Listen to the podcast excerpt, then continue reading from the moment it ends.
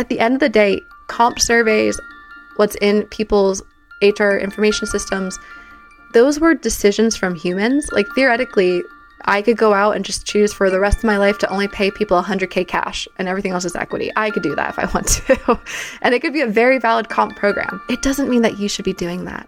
Go and read as many resources, but make sure that you also take a step back, maybe read up on some psychology, read up on some I O psych and reward behavior and how you can incentivize people, because having that framework that you view all the decisions with is way more powerful than saying, hmm, I see that Google does total direct comp minus this percentile of salary plus this bonus cash, whatever, and that's what I'm going to do. They have a reason for it, and you need to understand their reason before you blindly copy and paste that formula onto your org. Welcome to In-Depth, a show that surfaces tactical advice founders and startup leaders need to grow their teams, companies, and themselves. I'm Brett Burson, a partner at First Round, and we're a venture capital firm that helps startups like Notion, Roblox, Uber, and Square tackle company building firsts. On the In-Depth podcast, we share weekly conversations with startup leaders that skip the talking points and go deeper into not just what to do, but how to do it. Learn more and subscribe today at first round dot com. For today's episode of In-Depth, I am thrilled to be joined by Caitlin Knopp, founder and C E O of Pequity, which automates H R workflows to make compensation more equitable and scalable. Based on that, you might be able to guess the topic of our conversation today. We, of course, are digging into compensation. Caitlin has a deep well of experience here. Prior to starting Pequity, she built compensation programs and teams at companies like Instacart, Cruise, and Google. Ever since First Round invested in Pequity's seed round in twenty twenty, I've gotten to see firsthand how Caitlin brings this really deep understanding of the space to help companies tackle the messiness of compensation. It can get complicated really quickly, and there are so many challenges that crop up at every stage. We start our conversation with her advice for the early days and the traps founders need to avoid when they're making their first hires. She sketches out a lightweight framework of how to think about comp at this early stage, from broad levels to an initial comp philosophy. We then get into the pros and cons of negotiating offers, as well as creative approaches you can bring to other aspects of comp outside of salary, such as the exercise window. In addition to sharing why she thinks more founders should pursue the part-time contractor to hire route, Caitlin also shares tons of tips around how to communicate the value of equity, especially with candidates who've never worked at a startup before.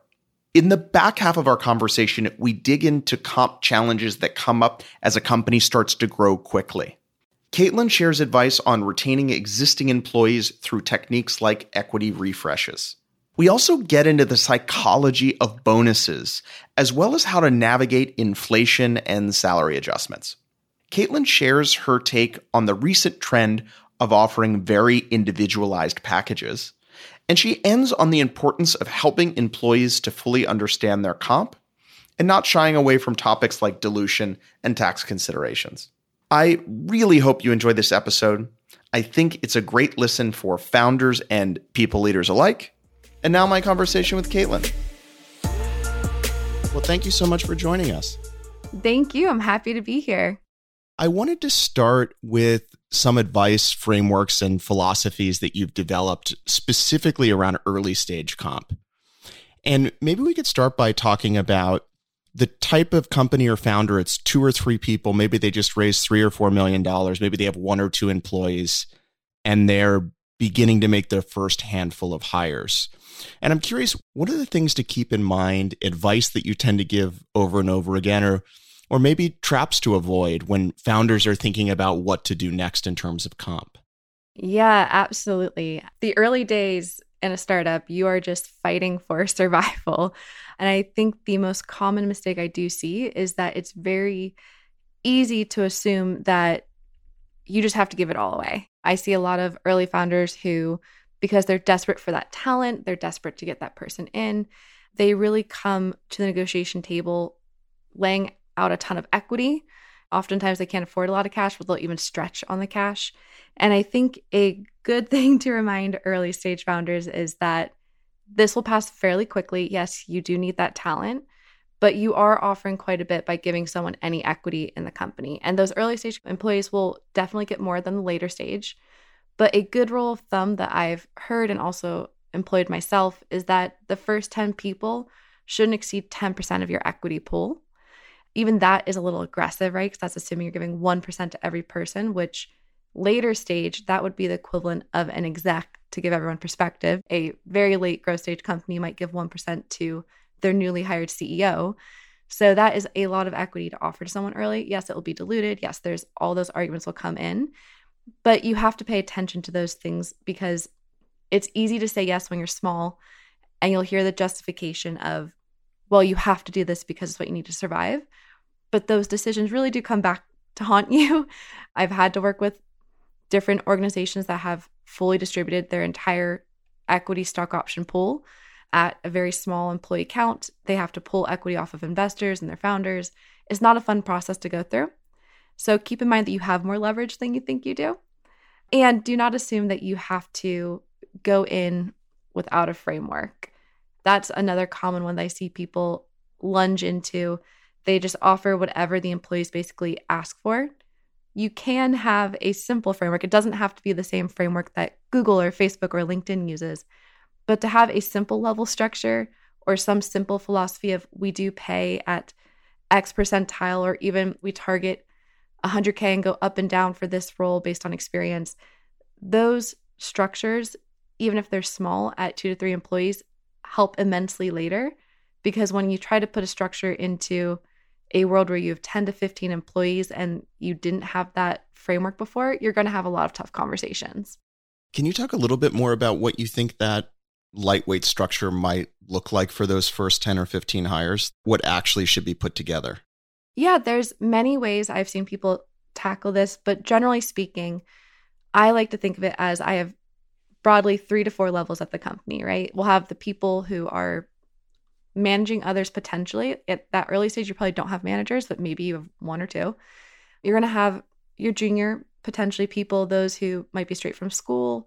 You could think of this as their first time doing the job, not even necessarily the first time doing any job. It could be they came from sales and they're going to be a recruiter now, or vice versa. That would probably be my first level. My mid-level is someone who's probably done this before for a couple of years. Five to seven years will probably be a good barometer. And then the third level is my very senior people. So this would be if I'm hiring an engineer and they are ten to fifteen years experience, they're going to be my principal. That would be that top level. And just by starting to frame people into these levels, you'll start to notice a deviation in comp. It helps you kind of frame up the conversation for why one person gets more equity than the other, why one person gets more cash. Even if there's a ton of overlap, quote unquote, as people say, between these levels in the cash realm, it can just defend a lot of these decisions. Especially as you continue to grow, you'll probably bucket more and more people in here, and you're going to need more than three to four levels later on. And then just having a very simple comp philosophy. And I stress to all founders, there is free market data out there. There are better market data sources than others. You want to be paying close attention to, as you grow, what sources you kind of build your framework onto. Some very reputable ones would be Radford, Mercer. Option Impact has free data for people who are venture backed. You just have to submit to get it. And within those, just choosing the percentile for similar stage companies to you. So fiftieth percentile, you know, it's a statistical model. So fiftieth would be the market average. That's a great place to start. And lining up that four level structure against these percentiles that you've chosen for simple jobs that you're hiring will give you a very clear picture in most cases how you should be comping and how you should then be progressing and rewarding those people, because people want to get promoted and move up way quicker than you're usually ready for at a company. You'll get to ten employees and they're like, wait, I want a promotion. You're like, oh my goodness, I don't have anywhere to promote you to. And this framework kind of gives you a little wiggle room where you can say, okay, like we will move you from the first level to second level. Here's a little comp attached to it. And it's consistent, it's defensible, it's explainable. And those three words are what you want to have when you have a good comp philosophy, especially early days. How do you think about negotiating with early employees? Your fourth employee comes in, you have a comp philosophy. And I think this is just a really interesting topic of like negotiating versus non-negotiating. And I think there's a lot of different perspectives, and I'm sure some of it is very cultural, but curious how you've thought about it and what you've observed in the market. There's a lot to be said in both directions. I have worked with companies where there's no negotiation. I would say sometimes those cultures are better because people, they know, they come and they're like, yeah, this is how comp works here. We don't negotiate. We have this package. This is how it works. However, those orgs, I would say also, whether it's just a paranoia or it's actually true in their data, they're afraid of losing their top talent, because for those rock star individuals, the top ten percent of your org, if you don't have a way for them to negotiate or wiggle upwards to get more comp for their performance, they are likely to look elsewhere. If you think about your rock star software engineers who might be building your software for you, that's a very painful concept to have to wrap your mind around. And that's why I think a lot of orgs do lean into negotiation. It is that pay for performance mentality. But negotiation is a double-edged sword. Yes, you can probably close some of these critical, better talent, but you're doing that at a stage where often you have no data on that person, right?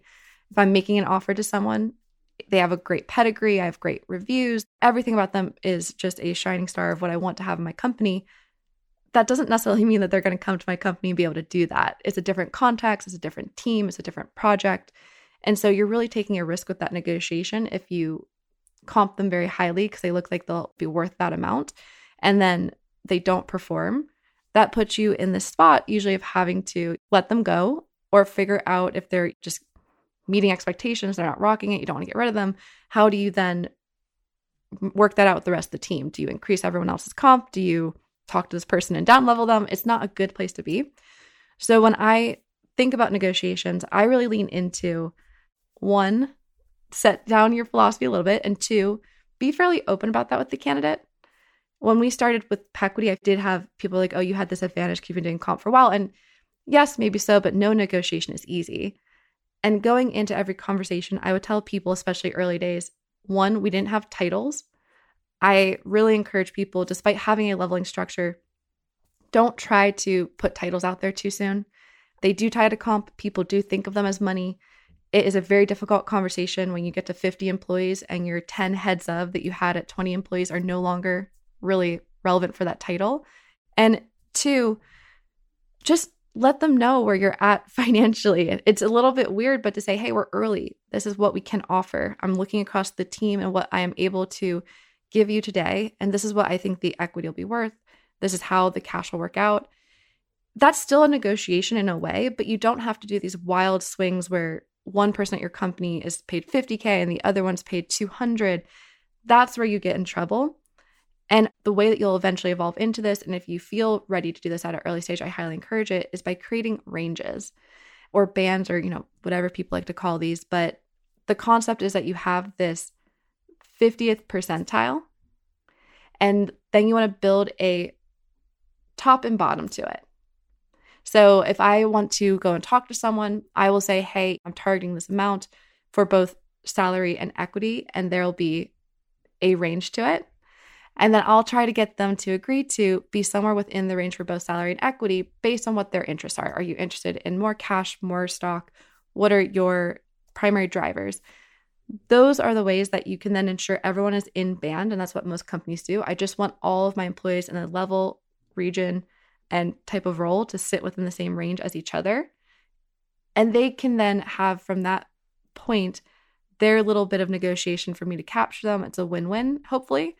And as I measure this person for performance, I can then validate everyone within that range to make sure they catch up to each other over time. So if you can get the range very early, I do say that negotiations are necessary. I especially think for early companies and employees, you're going to have to.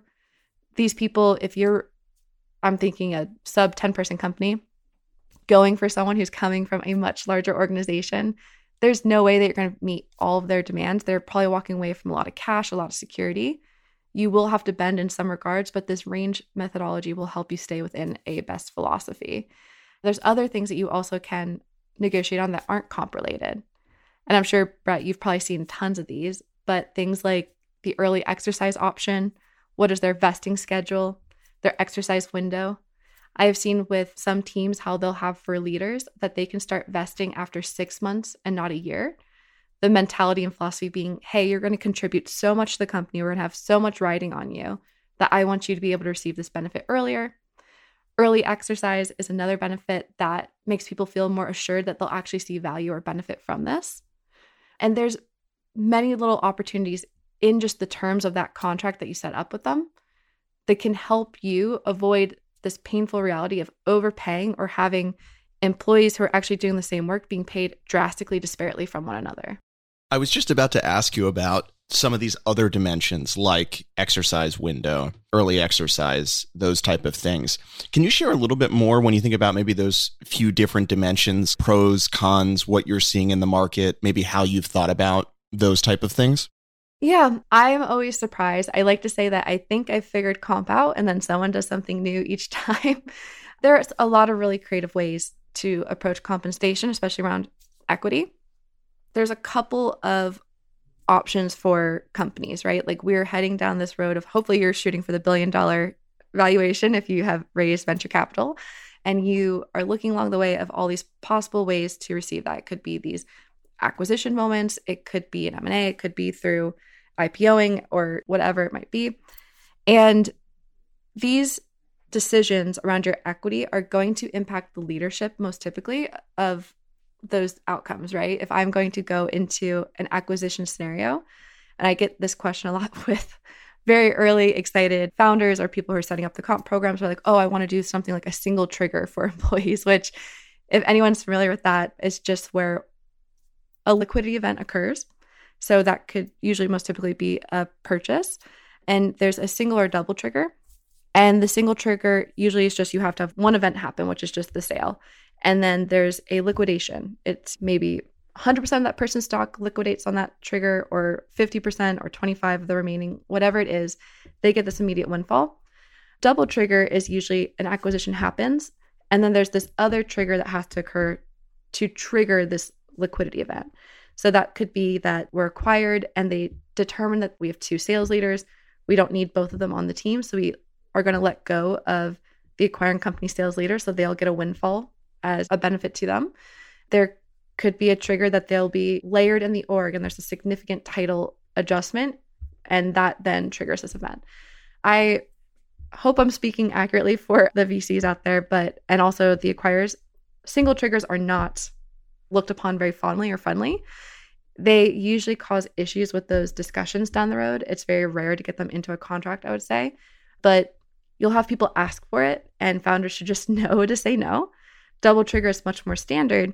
And I would even say that double trigger for your leadership team is almost expected. I don't see many contracts out there now that don't have it, mainly because there's this reality where we all love our teams. We think they're fantastic, but if that acquiring situation were to occur, it might make sense not to have those people be the ones going forward with that new company because they might already have a much more established team and your leaders might not take to the idea of being layered. So you want to have some securities in there.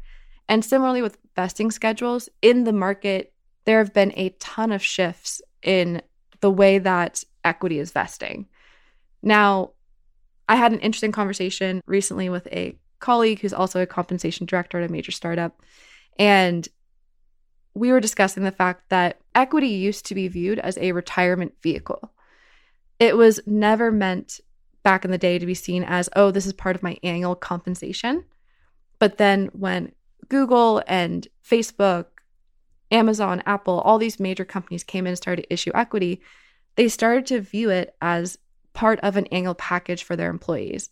Amazon is notorious for this, where they used to, I know they lift the cap this year, but they were capping their leaders at one hundred sixty thousand in cash, and the remainder of their total comp came from equity compensation, which is a very stark view on equity as this is what you take home.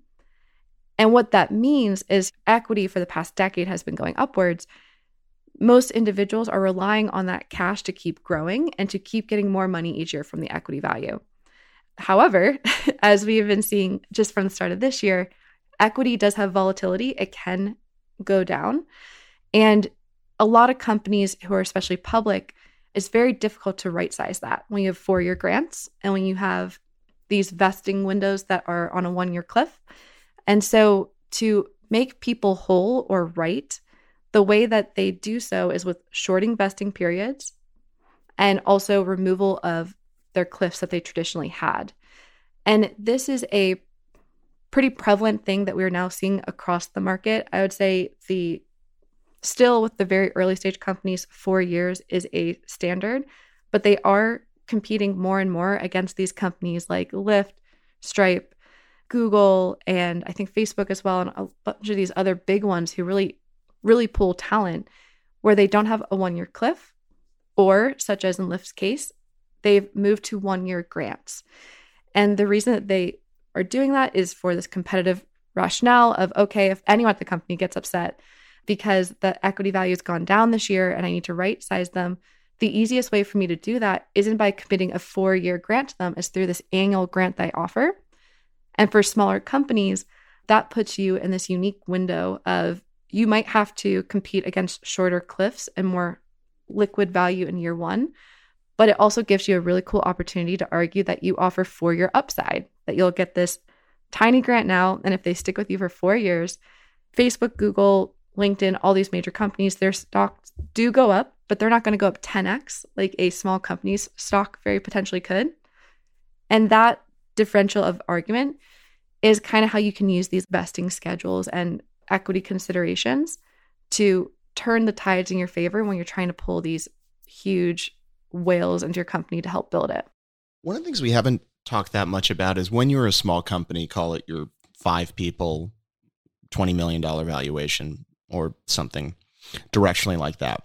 How do you think about communicating the value of the equity that someone is getting?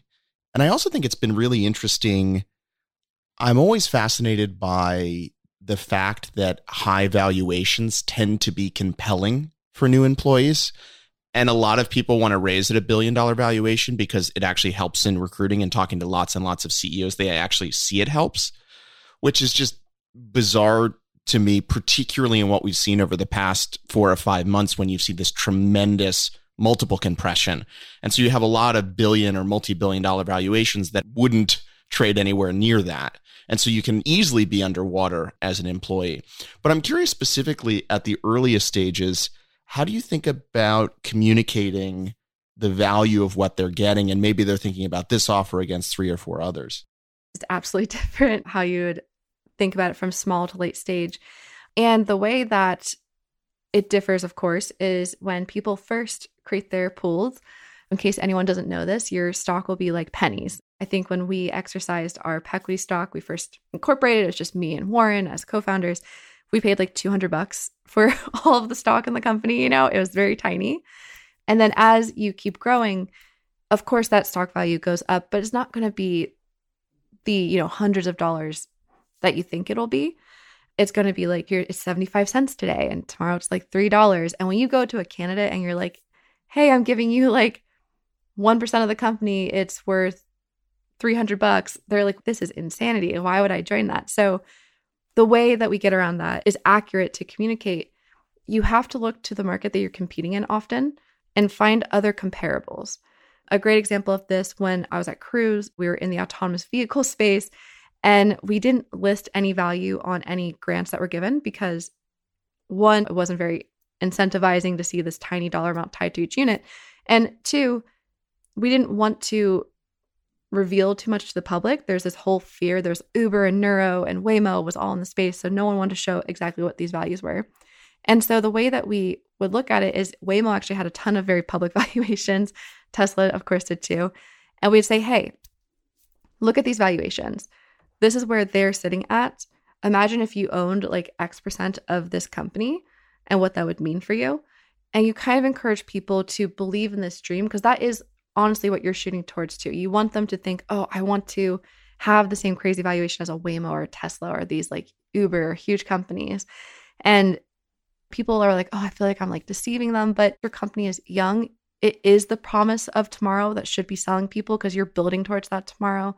So when I talk with people, I really anchor around, again, going back to that pay philosophy, I say to people, come in Pequity, we have a pay philosophy. it's X. This is how I think about it. I make sure to balance across my employees. So this is what we'll be doing. And this is the stock that we have today. I try to be very transparent with our employees. I actually do show them the strike and the preferred, mainly because we do use our own tools. So I'm like, you're going to see it anyway. So let's talk about it. And then we show them on usually a calculator, which Pequity we've built in our tool, but you can show this is where we're at today. And if you assume this crazy multiple that we think we realistically can get to based on these other comparables in the market, look at how much money that is.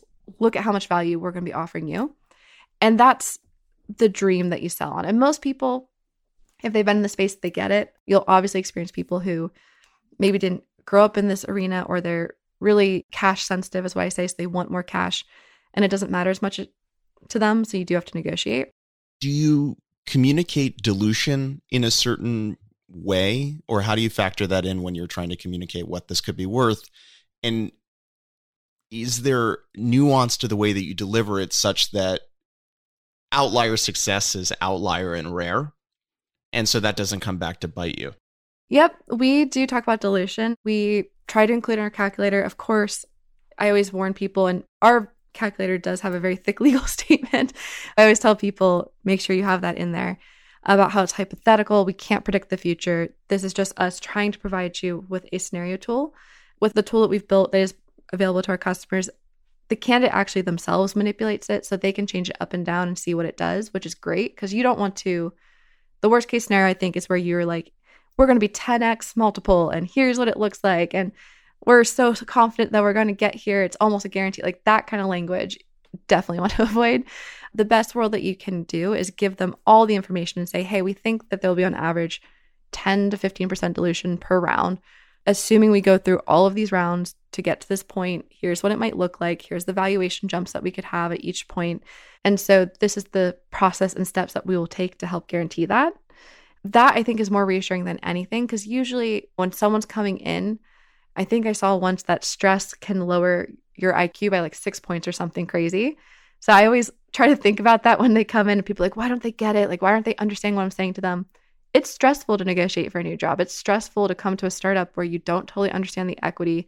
You don't live and breathe it every single day. A lot of times you see your paycheck maybe once every other week if you're really diligent, but most people I'd say are not looking at it that often, especially not looking at their equity grants. So just giving them the tool to do the calculations themselves and figure out the scenario planning, I think, is key.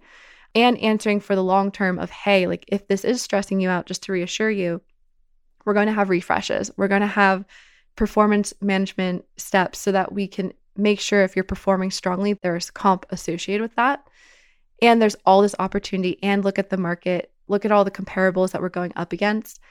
But I think when people are worried about dilution, it's deeper.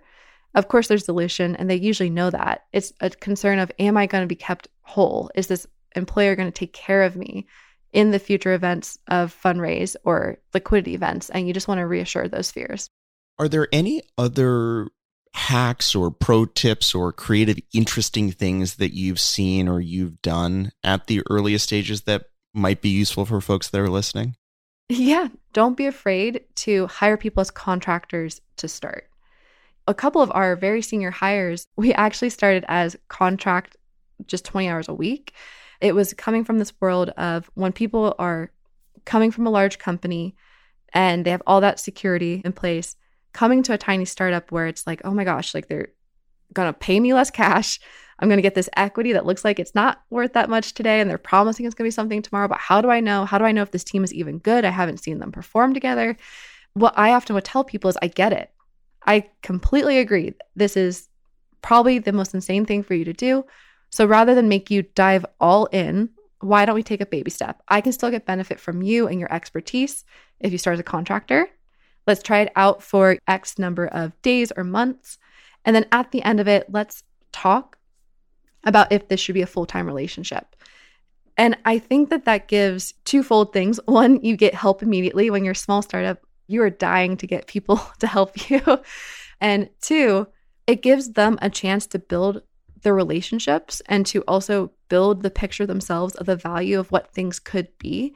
Even if you sit on multiple phone calls explaining your philosophy, your mission, vision, values, it's not the same as being in the day-to-day with the team. seeing the interactions, seeing how customers are reacting, seeing the problems that you face. And I think if you can be open to that and have a lot of N D As and contracts in place, it's a very powerful way to get over some of these fears. This contractor avenue can be a solid way where when people lean into comp, I say, you know what, I'm not sure we can go to that. So why don't we test each other out? You start, you help me, I'll see how you perform, you can see how I perform, and then we'll revisit this conversation. And it just makes it much easier at the end of the day because it builds the trust that you need to have a really good compensation negotiation conversation. And when you do that, does it tend to be people that are in between things or it's nights and weekends? I think the number one pushback is always like, quote, the best people aren't available to do contract to hire kind of a thing. I think that might have been true pre-pandemic. I think it's less true now. Some of our individuals who started as contractors were between things. But actually, I mean, all of our first hires who are now our full-time employees, they were contractors. And it was mainly because Pequity bootstrapped for the first year. We could not afford to pay engineers their full salaries all the time. And so we issued equity. And I said, hey, let's make you a contractor. I can't afford this full rate that you want. So why don't we do X number of days a week and X number of hours? And when we were early, it made sense that like we had this like trade-off between our front end and back end engineers and different time zones. So it just, it kind of worked out. One was full-time with us. The other was, I know, doing other gigs. We actually still have one engineer who does other opportunities. He's only with us three days a week. I think the world has shifted drastically because it used to be you had to go into an office. You had to be visible in front of people. There's no way that you could juggle two things at once. But we have found more and more that people do want the option. And notably, I just saw in an article recently that Canva actually, which is a very large company, hires multinationally, they offer the option with some of their offers to employees where you can be full-time or contract. It is up to you. I'm very curious to see how that kind of trend continues because I think that, one, it'll drastically change the realm of compensation and employment and talent. But I also think it's very powerful because it gives control to the employee to say, hey, you get to make a choice. Do you want to be full-time with us? Do you want to maybe moonlight a couple of gigs and figure out what's best for you? I know there's, of course, arguments on, oh, are they fully committed? Will they give you their all? We haven't run into the issue. I've seen it be a very valid option for very senior people who are already at companies who just want to do, I would say, up to ten hours a week.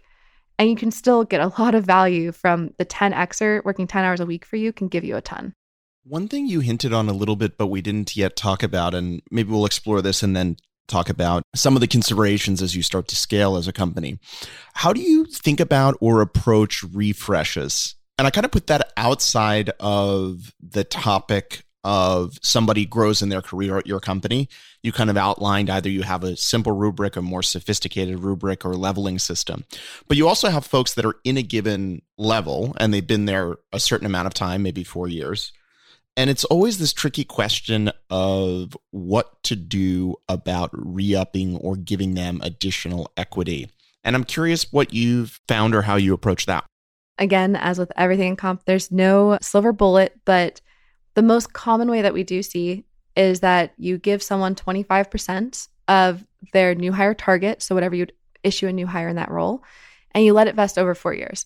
That tactic creates some issues that most individuals in the Bay Area are aware of, including the dreaded five-year cliff, which is as these grants stack up, your new hire grant is always your largest grant typically, and that stops vesting in year four under a traditional program. So in year five, then we have this huge drop off. And it becomes a year where you either let people naturally attrit out of the org because it's a big pay cut, or you have to do something to right size that person. So that's the most common that I see. However, as I mentioned a little bit earlier, there is this new trend of viewing equity as a primary compensation vehicle, less as a potential windfall retirement plan. And so I have seen more companies and surprisingly large companies move to some of these dynamic refresh schedules. And what I mean by that is they'll actually look at these employees and say, okay, if the target is two hundred K for value, and as they're vesting this year, the stock dips a little, so they're down to one fifty.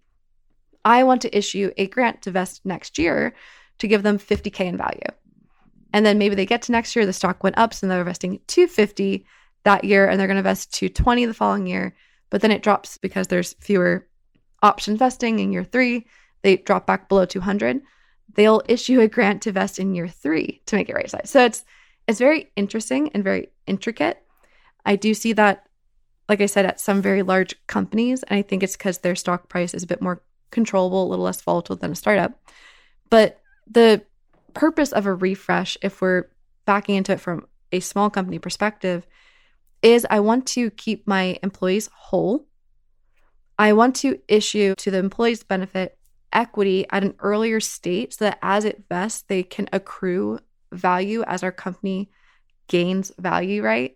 So it's twofold, this like, okay, there's a market rate I need to be paying people to keep them interested, but also I want to keep them hooked for a longer period of time. So I need to make sure it's significant investing in such a way that they can accrue that value. And of course, just the general retention of having a grant that's vesting X number of times in the future. It's a little hook to keep people in. And so when I look at refresh programs, we do refresh at Pequity. I like to encourage with small companies that you don't have to think you have to have a program on day one. It will be ad hoc. You're going to look out across your employees. And I recommend doing ad hoc once a year, so at least is a little bit more consistent.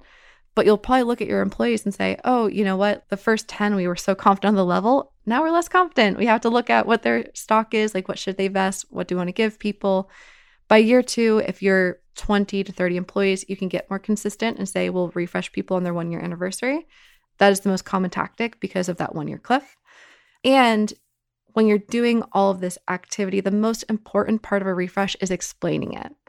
Anything with compensation, unfortunately, is an education problem usually. You have to make sure that your employees understand how they're paid, why they're paid, what they're paid. And if you're paying different groups differently, you have to figure out a way to communicate that. I have teams that pay engineers the ninetieth percentile and the rest of the team the fiftieth. And it's because they're worried about someone poaching their engineers. They want to pay them more and they need to attract this great talent. But that can be a weird conversation to have. And it's no different with the refresh, right? Like when we're talking with employees about why we're refreshing them, it's very easy for the employee to be like, oh, great, I got another grant. What does that mean? You have to impress on them the value that we really believe in you.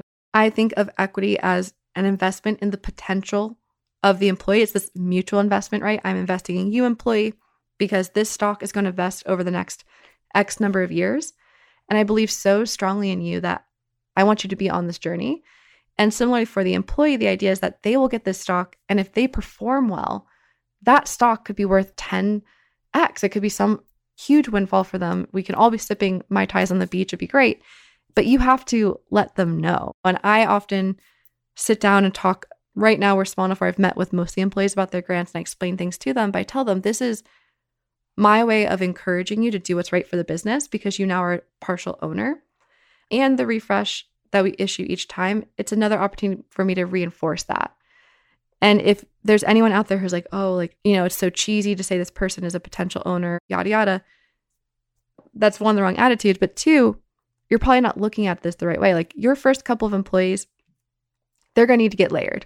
At the end of the day, your first ten employees are not likely the same employees who'll be at the top of your company when you're one hundred fifty employees or one thousand. So that means that these people need to have some benefit to them that justifies a painful move. Because if you have to bring in someone to help the business move forward, that is really going to be painful for that person. And equity is a great way to explain it. And I've had that conversation already with employees where I've said, hey, you killed it. You got us to where we are today. We gave you that equity grant because that is what we believed in from you. And I want you to keep that in mind as I talk with you about the fact that we have to bring in someone else. We need to go to this next stage. It's not that we don't think that you wouldn't be able to get there eventually. It's just that we need to get there really fast. It's what's best for that equity I gave you to make it worth that value that I've promised you. So hopefully that's encouragement for people to think about it a little differently, because I think that refresh with many comp programs, you'll see this, it just becomes another like check mark. It's like, oh, yep, check the list. I did it. But you need to enforce why we're doing it, or else you lose all this residual value that comes from doing it in the first place. I think one of the most common things that you see as it relates to refresh is, let's say you hire a product manager, they're in a four-year vest, and they get to year four, they're fully vested. And then they kind of have this very logical thought, which is, if I go get another job, I'm going to go get a new slice of equity that's going to restart vesting. And if I leave, you're going to go hire a product manager in my role and give them equity. And so any thoughts about how this translates to kind of that more four-year, someone's fully vested? Is there a formulaic way to think about this or some sort of system that makes it a little bit easier to figure out what's the right thing to do? Yeah. So it depends what you're trying to solve, right? In that world, I have someone as a four-year grant. Year five, there's going to be no grant, right? Like that grant went away. One way that people solve it is with what we call a boxcar grant, where I append twenty-five percent of that four-year grant, so like one year of vesting, to year five. And so that person is maintained whole. That is one way to do it. There's companies who issue boxcars after every your second year anniversary, basically. So you get to your second year, we give you a grant, invest in year five. Great, but there's still this question, of course, of does that person actually value it? And there's performance considerations. So what could happen is that someone gets promoted and we give them a promo grant, but because their previous boxcar grants were granted at their old level, they're not as high. So you have to figure out how to right size. But typically, I would say boxcar is considered the gold standard for how to maintain this very consistent program. But you will need to work on in that product manager world where this person at year four is looking out. And even if they do have a boxcar, the market's always moving, right? I could have been doing these boxcars every single year. They have eight years of vesting in front of them. And they get to year four and they're like, huh, you know what? If I went to another company, the market's changed so much for my role, I could get thirty percent more, even though this company's keeping me whole. And that's where you have to think about your refreshes from a performance standpoint. You do sometimes have to issue one-off grants. Every company, I would say, has some semblance of a spot equity grant. They have it under different terms. It's usually reserved only for the top performing employees at the company that you really want to retain. But that's one way that you can look at it. The other way is that if you are going to be doing refresh with a boxcar model, you could layer this performance refresh on top, where you would do some, maybe it's also twenty-five percent. twenty-five percent is considered the standard, by the way, for four-year grants to issue your refresh. But maybe you take that twenty-five percent and you apply a multiple to it. You know, if this person out of a typical five rating scale, if they are one above the mean, so let's say exceeds expectations, I'm going to give them twenty percent extra on top of that target. And then that can vest over four years going forward. But you will end up in a world where it's very complex. You still have to explain all that to your employees. And I don't think that there ever will be a perfect world where you will be perfectly equipped to respond to every swing in the market, unless you move to a model like Lyft, which is doing one-year grants. I believe Coinbase might be doing this too, because the only way that I can, as my stock is changing up and down, make sure that you are truly whole at your market rate is to issue these shorter vesting grants to you. So if the stock does go down five dollars tomorrow, I can issue a short grant to make it up. If it goes up ten bucks the next day, I don't issue you more equity to help take care of it. And it's more of this nimble model that I think could evolve out of refreshes, as we've been seeing over the past year. Everyone moving to the one-year grants and their new no one-year cliff means that all their refresh schedules also had to update.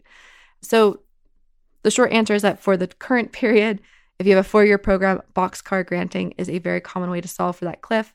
But longer term, I think we'll probably see more of these shorter term refreshes and grants occur to help balance out for those cliffs and occurrences of market movement.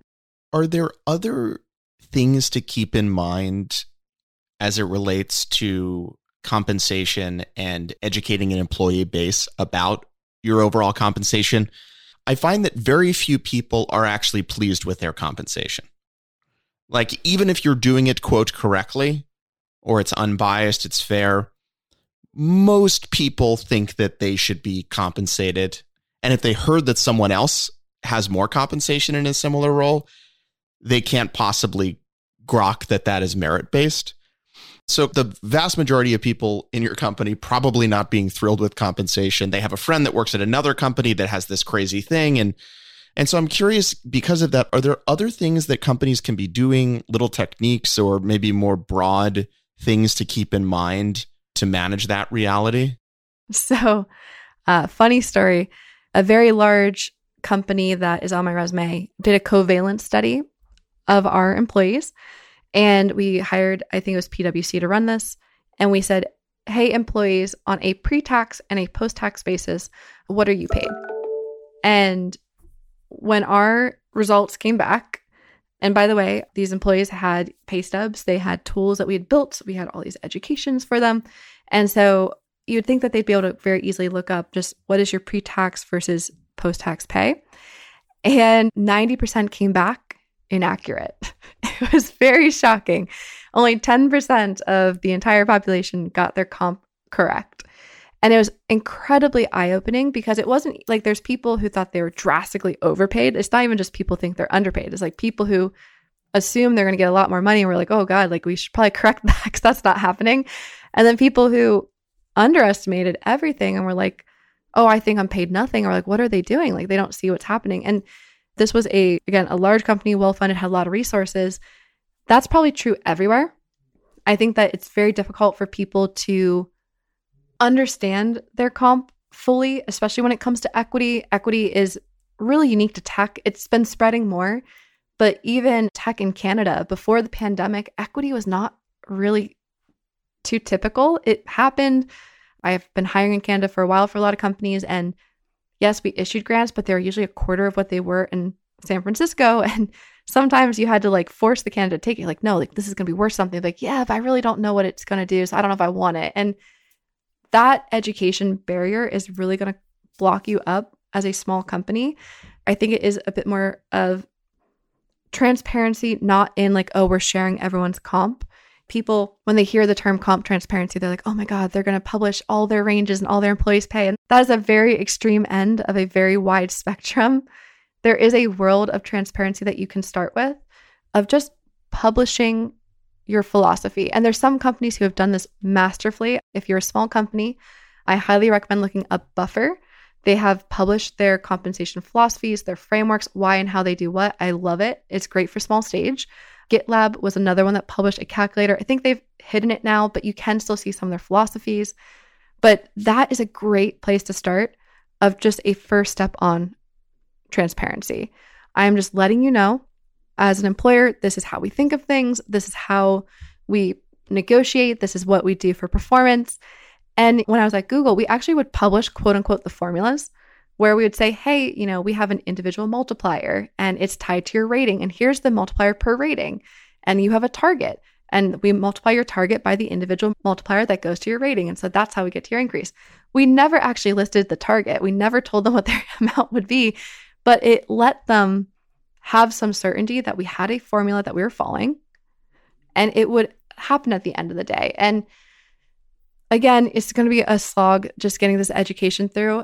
I always stress to people to remember that your employees are just relying on you to take care of them. They're not looking at their paychecks very diligently. There's very few employees who do frequent checkups, and that means that they aren't educating themselves very frequently on it either. So you have to find the snippets to get out to them. And that does include equity education. It's a double-edged sword. I'm sure there are some legal people out there who are like immediately muting me because they're like, oh my gosh, don't listen to her. I don't want you talking to your employees about these equity terms. But you need to. You have to find a way to work. If you have a legal person who's stressed about it, find a way to communicate what you have to to get people to where they need to go. You don't have to offer financial advice, but people do need to know what it, even we were talking about exercising options. There are people who are like, what does that mean? What does it mean to exercise my options? And they assume, so I've had a shockingly large number of very senior, very intelligent people assume that exercising options was just clicking a button. They didn't know they had to pay at times for these options. That's triggering. That's like, oh my gosh, I have to pay for this? Like, oh my goodness, like what if I can't afford it? And that's where you get into these holes. So you need to prepare these people to say, hey, when we say you'll get early exercise, this is what it means. You will have to pay so much to get this. And then you'll get this benefit in return. And that's your intended value, right? And you have to educate them on, okay, there's equity and I have to let it vest. There is long and short-term capital gains. At public companies especially, I remember that being such a friction point with some employees where they didn't understand why they were getting taxed more. And Google did a lot to take care of their employees and educate them. And it was always that explanation of you have to let it rest for a year. And then you avoid these huge taxes. And back when Microsoft acquired LinkedIn, there was a forced cash payout for a lot of employees. And what some employees didn't realize is that if you reinvested that stock, you had like a certain window, I think it was like thirty to ninety days. But if you reinvested the cash windfall that you got from that forced payout, you would have avoided taxes on it. And because people didn't know that, they're like, oh, I just got this great windfall. And then come tax season, they had tens of thousands of dollars to pay in taxes, which is a shock to have to pay. And those are the points that you need to educate, because as an employer, no, you're not responsible for everyone's personal individual situation. But those are very meaningful moments where if that windfall happens and they have to pay ten K in taxes and you didn't give them any sort of education or access to an education for themselves, they're going to blame you, and it's gonna, it's not going to look good, right? Like they're going to think, oh, they hid this from me. They don't care about me. So this education really layers deep into your culture. You have to think about what it means to be transparent. I really do encourage starting with just our philosophy being public and having some formulas being public and leaning into it. Don't make it just something that you've published and talk about when you hire someone. Revisit it once a year. Remind people. If you want to put it, when you have performance reviews or comp reviews, you kind of send them a link and say, hey, it's a reminder. This is our comp philosophy. Train your managers, train your recruiters. It, it is a village effort, but if you can nail that, you'll have a much happier team and group, and they will feel taken care of. This whole topic gets at this idea that I think is a little bit underexplored, which is just our own human cognitive biases and how it applies to comp. I wonder why it's not, these type of traps aren't thought about as much as I think they should. They come in a variety of flavors. This sits outside of what is market for a role, but it's things like you give someone a raise and then their set point moves. And so they get a week of delight or a day of delight, and then now their set point is reset. It makes me think that one strategy that I don't think most companies employ would be actually giving people smaller initial grants and then much more aggressively, either in performance or refresh, upping them. So people feel like they're getting more and more versus the cognitive thing of, well, I already got this fifty basis points and I haven't gotten anything else for four years. And the way that that demotivates people. The other area that I've always been fascinated is bonuses. Bonuses, particularly outside of sales commission, I think are a really fascinating thing in that particularly if there's squishy things around performance, but what you tend to see is, let's say there's a preset bonus, you make one hundred K, there's a twenty K bonus. I've always found that the person at the beginning of the year ends up psychologically assuming that their comp is actually one hundred twenty K. And so what winds up happening is if they do a great job and they get their bonus, they get no dopamine hit. But if they do an okay job and they don't get their bonus, they're like hugely demotivated, because we hate losing things. And so I always found that that's interesting and maybe kind of underappreciated. I heard a story, I don't know if it's true, I think it was Larry Ellison or maybe it was Mark Benioff in the very, very early days of Salesforce, that they would give each salesperson a Corvette or something like that at the beginning of the year. And if you didn't perform and hit your quota, you would have the Corvette taken away from you, because we always hate having things taken away more than we do getting them. And maybe this is kind of a lazy way of thinking about it. That's why I tend to think that things like surprise and delight that align performance with equity are potentially m- more valued by the average employee than some preset at the end of the year, you get X, or if you do Z, you get Y, and those types of things. No, it's a very good point. And early stage companies, I always say, don't do a bonus. It is a trap. You will have to pay out the full bonus just to your point, feel like, huh, okay, yeah, I got what I expected. And you'll have to overfund them to make them feel excited. And not all of them are going to deserve it. And if you happen, like you said, to have underperformers, if you don't pay them the bonus, they're going to leave. And maybe they're not that bad of a performer. It's just they don't deserve the bonus. Like, it's a disaster. They'd be much happier if you just put it into their base salary. I think sales bonuses have the best tie, of course, where it's like, for this many dollars you earn, you get this other dollar back. Because those inputs and outputs are clearly tied together. Exactly. So I thought we could wrap up with a series of rapid fire questions where I'll kind of throw out a topic and maybe you could answer it in whatever comes to mind as it relates to compensation. The first one is, how do you advise founders or people leaders think about the current inflationary environment and what that means to annual salary adjustments? I would think of it as, this is also a trend, meaning there's a trend line. We're not sure if that trend line will continue. So there's a likelihood that you'll have to do some short-term balancing. We see a lot of companies doing that with spot bonuses, but it's much harder to reverse the trend on salaries. If you give someone an increase, you're probably not going to be able to take it away, versus short-term gaps until we see if this longer trend line will continue. So spot bonuses are the most typical path. Yes, you'll have to issue probably slightly higher salary ones, but don't feel like you have to go up the full inflationary amount. How should an early stage founder diagnose whether they have a compensation problem or maybe just a squeaky wheel problem? I often say you have to have a health dashboard. That's something we built in Pequity to help our companies. You have to see, am I getting the accepts that I want from the companies I want to recruit talent from? Am I losing talent from key teams that I need to keep the company moving forward? And are we hitting our goals as an organization when it comes to talent? So is our sales team hitting our quotas? Is our engineering team hitting their milestones? If you see that I'm losing talent, I can't get accepts, and we're not hitting our goals, you might have a comp program issue that you should dive into by diagnosing with really good data and someone who can do a really good analysis across your teams. What's the number one mistake you see in early stage comp? Early stage trade-offs. So negotiations happen when people tell me that they have a trade-off agreement where people can go crazy and I want to have zero cash and I want to have all equity, or I want to have all cash and no equity.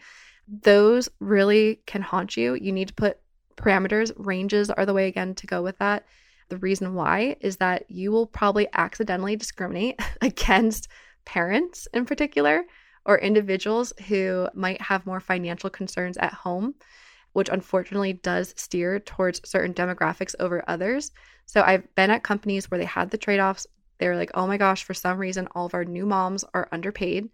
And I go in, I look, and they had a trade-off agreement. And yes, the mothers in those situations did choose to take less equity and took more cash. And now the company's doing well and they're ten x below their peers. And that's not great. And of course, you could always say it's the employee's fault. But at the end of the day, the way to avoid that is to not have trade-offs in the first place, or to drastically limit them if you're going to offer them. What's a radical idea about compensation maybe that you've observed recently that you don't know if you really agree with it, but you do find it intriguing? I think the idea of very individualized packages. There's a couple intriguing ones I've seen. Like Netflix actually does a version of this where they have a market of one philosophy. They don't use ranges. They don't submit to surveys, or at least they didn't. I don't know if they did this year, but it's the idea that every human is so unique that our pay packages can't be compared to others at the company. I see that as well with trying to balance out individual vesting schedules where it's like, oh, because I started this date and my stock price is this, I need to, as a comp manager, make sure this person gets seven shares while this person only gets ten, or they get more, I guess, with ten because they started on a different date. These individual programs is what people are asking for. Like, employees want to know that I, as the employer, am looking at every individual case for them. And I think there's a lot of noble ambition behind that. It's like, it's very lofty of a goal to say, I'm going to make sure that every single individual employee at my company is bespokely taken care of and compensated. So I want to keep an eye on it. I think that there might be a world where we do go a bit more individual and specific, but I also think from a program side of what a mess and a nightmare that must be to have to pay attention to all every single individual person's situations. So that's a trend I'm seeing lately. That's interesting, because I think at most companies, you have this issue where the top ten percent or one percent of people tend to be undercompensated for their contributions, and the average employee tends to be overcompensated. And so that's an interesting way to think about it. What common comp advice do you hear a lot, but you disagree with? If you have someone who tells you to create your ranges between the twenty-fifth percentile, the fiftieth will be the midpoint, and the seventy-fifth is the top, you're in for a disaster. It's just, it is a percentile model. So it's a statistical model, meaning that my twenty-fifth to seventy-fifth percentile could be five K apart, or they could be one hundred K apart. We don't know.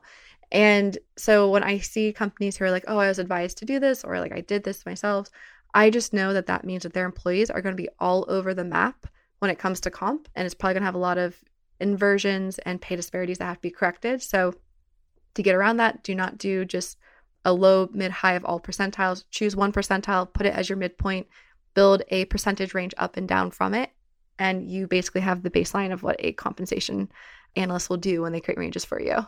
And lastly, what are your favorite resources on the topic of comp? What are the different sources, podcasts, places on the internet you would point people? Well, this podcast for sure, but I would say World at Work has a great program. Most of the FANG companies send their comp teams to it if you want some validation. The Society of Human Resource Managers is a great place as well. They have a certification program. I really look to what people post online. Like, you'll see some really cool programs come out. And I like to read kind of like what the comp pundits will say. There's a Compensation Cafe. There's some H R blogs you can join. But looking at like what and why they're doing will tell you way more than just a simple formulaic approach. Most places don't publish their comp formulas or rationale because it is so bespoke. You can do it in so many ways. I like to emphasize with people that yes, it's a number. It looks like there should be an algorithm that tells us exactly what everyone should be paid. But at the end of the day, comp surveys, what's in people's H R information systems, those were decisions from humans. Like, theoretically, I could go out and just choose for the rest of my life to only pay people one hundred K cash and everything else is equity. I could do that if I want to. And it could be a very valid comp program. And that will end up in the surveys. It'll end up my H R I S. It's going to end up out there. It doesn't mean that you should be doing that. So what I like to caution people is, like, go and read as many resources as possible. The ones I listed are great because they're all H R professionals and practitioners.